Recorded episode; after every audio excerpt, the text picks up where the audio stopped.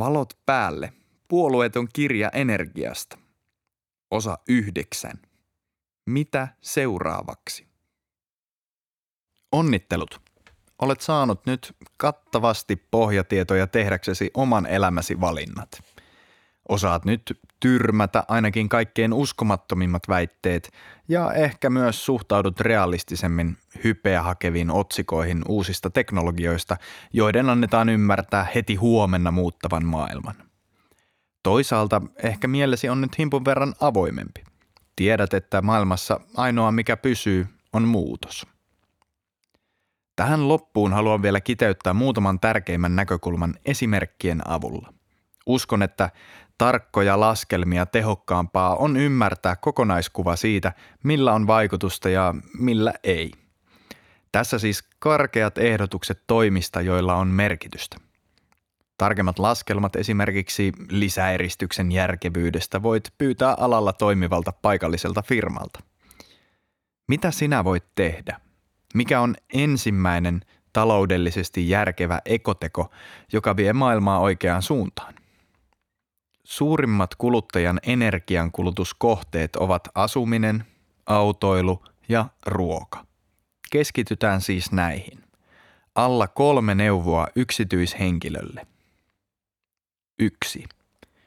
Jaa työmatka jonkun kanssa. Ainakin suurissa kaupungeissa helpoin tapa kimppakyydin järjestämiseen on käyttää valmiiksi järjestettyjä palveluita, joukkoliikennettä. Jos unohdat silloin tällöin valon palamaan kotona tai vaikka pitäisit kämppää pari astetta lämpimämpänä, hyppäämällä järjestelmällisesti bussiin oman auton sijasta säästät lähes koko asuntosi energiankulutuksen verran energiaa. Jos kimppakyyti ei asuinpaikan vuoksi ole mahdollinen, mutta haluat säästää energiaa, osta auto, jossa on sähkömoottori – Tarpeen tullen myös bensalla toimiva sähköauto toimii perämetsienkin asukkaille ja kuluttaa hyvin vähän polttoainetta. 2. Syö vähemmän lihaa. On täysin kiistaton tosi asia, että lihansyönnin vähentäminen on suurimmalle osalle suomalaisista terveyttä edistävä päätös. Puolita lihansyöntisi valitsemalla aina kasvislounas – Tällä olisi merkitystä. Jos eurooppalaiset puolittaisivat liha- ja maitotuotteiden sekä kananmunien käytön, ruoantuotannon kasvihuonekaasupäästöt pienenisivät vähintään neljänneksellä. Vegaaninen, lähellä tuotettua kasvukauden ruokaa suosiva ruokavalio on kaikkein paras valinta ilmastolle, mutta myös eettisesti. 3. Osta lämpöpumppu. Jos sinulla on sähköllä tai öljyllä lämpiävä talo, lämpöpumppu on helppo tapa leikata lämmitysenergian kulutus reilusti alle puoleen nykyisestä. Joissain tapauksissa esimerkiksi välipohjan lisäeristys tai vanhan talon ikkunan remontti voivat olla järkeviä tapoja vähentää energiankulutusta. Lämmön talteenotolla voi saavuttaa merkittäviä säästöjä.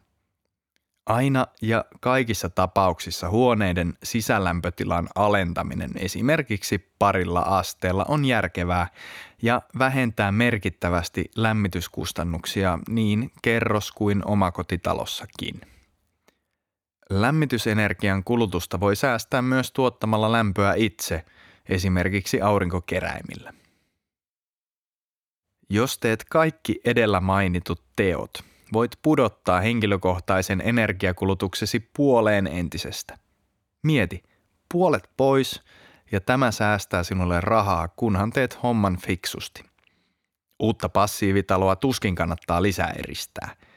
Sähköautoa ei kannata ostaa, jos se vain seisoo pihassa keräämässä naapurikateutta, eikä energiaa tai rahaa säästy, jos syöt nälkääsi vain kalleimpia keskitalven kotimaisia kasvihuonevihanneksia. Sen sijaan syömällä sesonkiruokaa ja kasvispainotteisemmin vaihtamalla joukkoliikenteeseen tai paljon ajavana sähköautoon sekä tekemällä fiksusti kodin energiaremontin voit oikeasti saada paljon aikaan. Haluan vielä painottaa, että näillä teoilla oikeasti on väliä. Kolme viidesosaa eli reilusti yli puolet Euroopan koko energiankulutuksesta koituu liikenteestä ja kotien energiankulutuksesta. Mieti, jos puolet tuosta saataisiin leikattua pois. Se tarkoittaisi, että koko energiankulutus pienenisi neljäsosalla. Kaikki eivät asu sähkölämmitteisissä taloissa, varsinkaan Keski-Euroopassa, jossa kaasu jyllää, mutta koko luokkien hahmottamiseen tämä ajatusharjoitus sopii hyvin. Sinun teoillasi on merkitystä, kun teet isoja asioita. Samaan aikaan, kun sinä teet suuria tekoja omassa elämässäsi, ovat valitsemamme edustajat Arkadianmäellä luomassa yhteisiä pelisääntöjä. Eduskunta voi yhdellä päätöksellä tehdä järkevästä ostoksesta järjettömän tai keikauttaa kannattavuuslaskelmia ääripäästä toiseen. Verot ja säännökset määräävät sen, mikä on kannattavaa ja mikä ei. Uskon, että jokainen kansanedustaja ja Suomen valtiolle töitä tekevä virkamies haluaa tehdä Suomelle parhaaksi koituvia päätöksiä. Mitkä siis olisivat sellaisia päätöksiä, joilla takuu varmasti ei mene pieleen? Suomen tavoite on päästä eroon lähes kaikista kasvihuonekaasupäästöistä vuoteen 2050 mennessä. Tämä onnistuu vain, jos energiantuotanto siirtyy hiiltä päästävistä polttoaineista päästöttömiin vaihtoehtoihin. Käytännössä kolme käytettävissä olevaa keinoa ovat energiatehokkuus, uusiutuva energia sekä ydinvoima. Seuraavassa on päättäjän työkalupakkiin takuuvarmoja keinoja tehdä politiikkaa, joka vie meitä kohti yhteistä tavoitettamme. Ensimmäinen nollas sääntö – Säilytä luottamus lainsäätäjään varmistamalla, että kansalaisten turvallisuus ja terveys ovat aina etusijalla. 1. Edistä energiatehokkuutta. Energiatehokkuutta on se, että tehdään samoilla resursseilla enemmän tai pienennetään nykyisen tekemisen energian kulutusta. 1.1. Edistä joukkoliikennettä – sähköautoilua ja sellaista kaupunkisuunnittelua, joka mahdollistaa ihmisten liikkumisen ekologisesti, eli kävellen, pyörällä tai joukkoliikenteellä. 1.2. Tee energian säästäminen mahdollisimman helpoksi.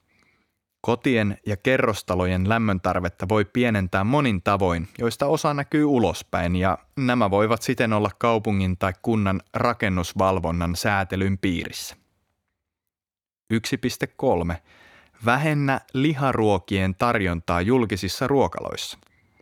Ei ole mitään ihmisen terveyteen tai ympäristöön liittyvää perustetta sille, että lihaa tulisi olla tarjolla jokaisella aterialla. Vähemmän lihaa sisältävä ruokavalio lisäisi ihmisten terveyttä ja maksaisi vähemmän. 2. Edistä päästötöntä tai vähäpäästöistä energiaa. 2.1. Poista esteet uusiutuvan energian pientuotannolta esimerkiksi sallimalla aurinkopaneelien asentaminen kotien katoille ilman tarvetta rakennusluvalle. 2.2. Ohjaa kunnan energiayhtiön investoinnit vähäpäästöiseen energiaan. 2.3. Investoi kunnan omistamiin rakennuksiin. Helppo tapa leikata julkisten rakennusten energiankulutusta on tuottaa osa sähköstä ja lämmöstä itse aurinkoenergialla tai lisätä energiatehokkuutta lämpöpumpuilla. Valtio tarjoaa apua hankintoihin. 3. Edistä joustoa, jota uusiutuvien lisääminen kaipaa. 3.1. Poista esteet ja edistä kulutuksen joustoa niin kotitalouksien kuin teollisuuden mittakaavassa. 3.2. Poista esteet ja edistä energian varastoinnin ratkaisuja niin kotitalouksien kuin teollisuuden mittakaavassa. Faktaboksi. Kysy nämä kysymykset. Seuraavissa vaaleissa kysyn nämä kysymykset ehdokkaaltasi. Mitkä ovat energia- ja ilmastopolitiikan tärkeimmät tavoitteet? Yksi tai useampia. Oikea vastaus on tietysti päästöjen vähentäminen – Muita hyviä vastauksia tämän täydentämiseksi voivat olla esimerkiksi energiaomavaraisuuden lisääminen ja huoltovarmuudesta huolehtiminen. Mitkä ovat konkreettisia asioita, joita aiot edistää, jotta tavallinen ihminen voi tehdä enemmän päästöttömän tulevaisuuden hyväksi? On mentävä päämäärätietoisesti päästöttömään järjestelmään ja samalla pidettävä huolta siitä, että valot pysyvät päällä myös talvipakkasilla. Miten suomalainen energiajärjestelmä eroaa nykyisestä vuonna 2050? Vuonna 2050 meillä ei voi enää olla juurikaan fossiilisia hiili-, kaasu- tai öljyperäisiä polttoaineita käytössä liikenteessä, energiantuotannossa tai esimerkiksi maataloudessa. Tai niiden päästöt on napattava talteen. Aikaa muutokseen on tätä kirjoitettaessa hieman yli 30 vuotta. Se tarkoittaa suurta muutosta nykyiseen verrattuna. Vanhan viilaaminen ei riitä. Niin sanottu energia-alan kvartaali, eli 25 vuotta, on tällä alalla lyhyt aika. Siksi nyt on jo kiire. Kolme vaihtoehtoa. Meillä on nähdäkseni kolme vaihtoehtoa seuraavien vuosikymmenten aikana. Ensimmäinen on toteuttaa miljardeja vuosia jatkunutta kehityskaarta maapallon herrana, tuhoten planeettamme siinä samalla. Toinen vaihtoehto on pyrkiä kaikin keinoin elämään tasapainossa sinisen pallomme luonnonvarojen kanssa ja jättää tuleville sukupolville mahdollisuus elää edes melko puhtaassa ympäristössä vailla ilmastonmuutoksen aiheuttamia sotia, pakolaisuutta tai nälän hätää. Kolmas vaihtoehto on kaatua saappaat jalassa ainakin yrittäen korjata niitä virheitä, joita viime vuosikymmeninä on tehty. Esko Valtaoja toteaa erinomaisessa ja viihdyttävässä kaiken käsikirjassaan, miljardit ja taas miljardit elämänmuodot ovat kehittyneet, menestyneet aikansa ja kadonneet jälkiä jättämättä.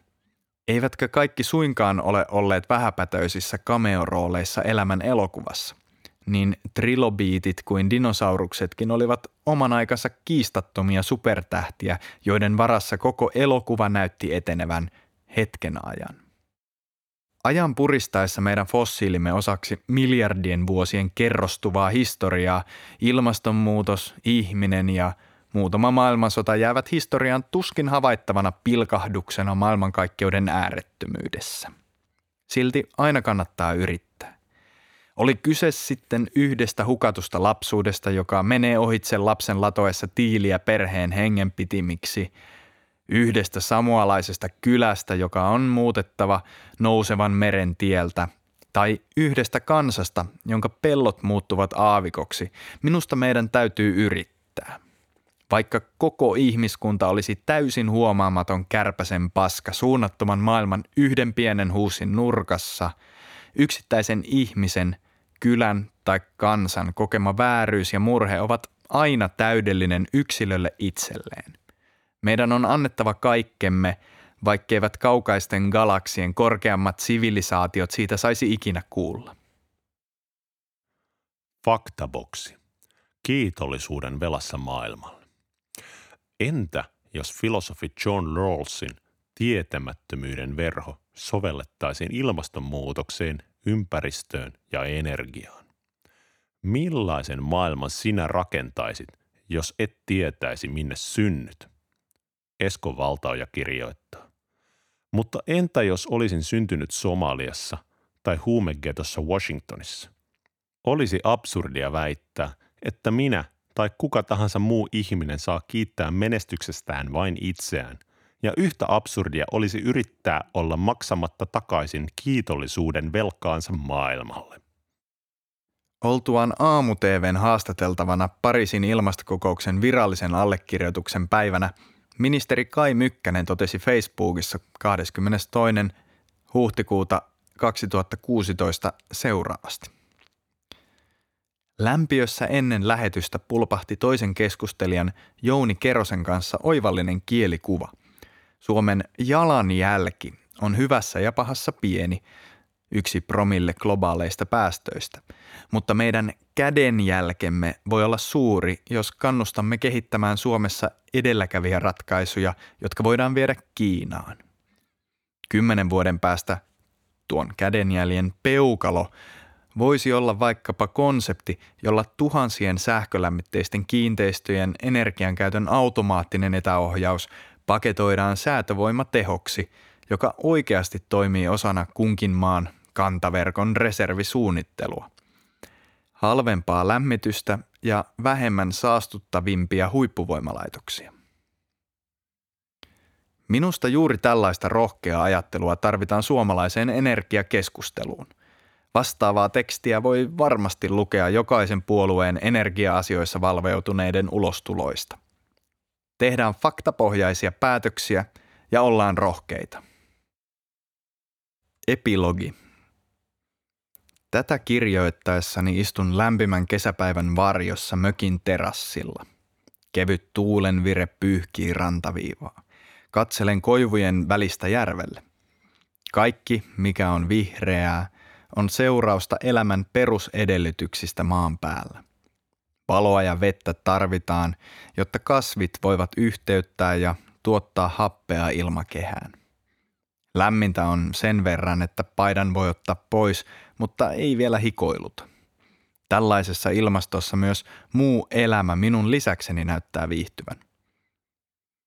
Nostahan hetkeksi katseesi tästä kirjasta ja tarkkaile ympäristöäsi. Näetkö auringon paisteen, entä tunnetko tuulen vireen? Sataako kaatamalla ja olet tyytyväisenä sisätiloissa? Myös tuuli ja sade syntyvät auringosta, kuten meille on peruskoulussa opetettu. Harvoin tätä vain tulee ajatelleeksi. Joka ikinen päivä maapallolle aivan pyytämättä sataa auringon säteitä – joiden sisältämä energiamäärä pyörittää ilmamassoja ja veden kiertoa. Rantakoivut kasvavat ravinteiden lisäksi auringon valolla. Maailman ruoantuotanto perustuu valon, veden ja ravinteiden runsauteen. Miksi muumit nukkuvat talviunta? Jos on joulu, kun luet tätä kirjaa, valoa ja kasvua on vähemmän. Jos ollaan aivan täydellisen rehellisiä – Planeetta maalla ja siten sinulla ja minulla on tasan kaksi energian lähdettä. Aurinko ja muut ydinreaktiot. Auringossa jatkuva fuusioreaktio ylläpitää miljoonien asteiden lämpötilaa. Maan syvyyksissä luonnolliset fissioreaktiot syöttävät lämpöä tuhansien asteiden lämpötilassa soljuvalle maan ytimen sulalle rautakerrokselle. Taivaalla killuvista palavista kaasupalloista lähimmässä, eli auringossa, riittää polttoainetta vielä miljardeiksi vuosiksi. Energian riittävyydestä ei siis tarvitse olla huolissaan juuri nyt. Samassa kaasupallossa piilee myös lähitulevaisuuden suurin mahdollisuus. Aurinko säteilee maan pinnalle parissa tunnissa niin paljon energiaa, että jos kaikki otettaisiin talteen, se riittäisi ihmiskunnan kaikkeen energian tarpeisiin vuodeksi. Mieti tätä. Maistele sen makua. Miltä se tuntuu? Auringon energia on valtava. Maapallo on rakentunut kovan rautaytimen ja sulan ulomman rautaytimen ympärille. Sen ympärillä on kymmenien tuhansien kilometrien syvyydeltä metalleista ja mineraaleista koostuvaa vaippaa. Maan kuori, josta ihminen on oppinut hyödyntämään esimerkiksi malmia, öljyä ja lämpöä, on uloin kapea muutaman kymmenen kilometrin syvyinen kuorikerros. Planeetan syvyyksistä kumpuava geoterminen energia ulottuu vaimeampana myös tuohon uloimpaan kerrokseen. Maan kuoren sisältämä lämpöenergia on jotakuinkin 100 miljoonaa kertaa suurempi kuin maailman vuosittainen energiankulutus. Aamupäivä on jo pitkällä kuin kyykin puskassa. Viritän verkkoa kireälle, jotta linnut eivät jäisi siihen kiinni, mutta jättäisivät punaviinimarjat rauhaan. Aurinko porottaa paljaaseen selkään pilven hattaraakaan ei ole taivalla heijastamassa säteilyä takaisin avaruuteen. Selkääni kohdistuvissa säteissä piilee noin kilowatin teho neliömetriä kohden. Jos oltaisiin päivän tasaajalla, teho olisi suunnilleen kaksinkertainen. Pari neliömetriä mustaa puutarhalletku rullaa katolla tekee jo varsin mainion lämpimän suihkun, jossa koko porukka voi peseytyä illan viilettyä. Pimeän tullen istun pehmeään nojatuoliin ja nostan jalat rahille. Napsautan nurkassa seisovan valon päälle ja avaan kirjan, joka jo lähenee loppuaan. Hetkeksi maailma pysähtyy. Kiitokset. Syvä kiitos ja kumarrus ajastasi. Toivon, että rohkaistut osallistumaan ja tuomaan uusia näkökulmia energiakeskusteluun. Tätä kirjaa ei olisi syntynyt ilman Tiina ja Antti Herlinin säätiöltä saamaani apurahaa. Nöyrimmät kiitokseni tästä mahdollisuudesta.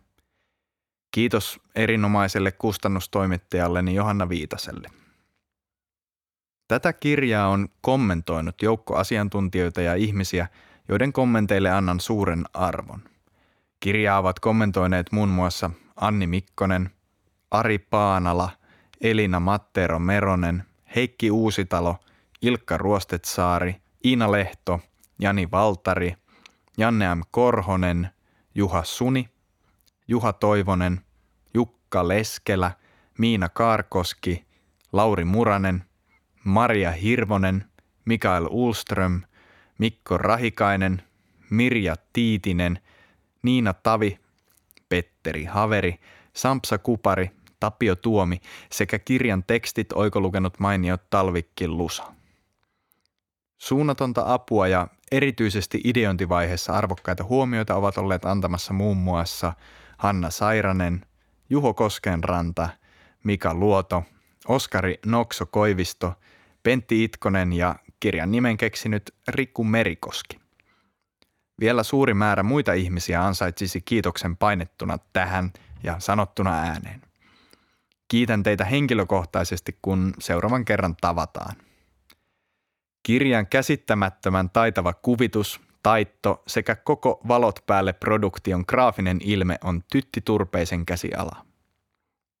Jos ostit tämän kirjan, kiitos ja kumarus sinulle. Painetun kirjan hinnasta ensimmäinen kolmannes sujahti painotalon kassaan.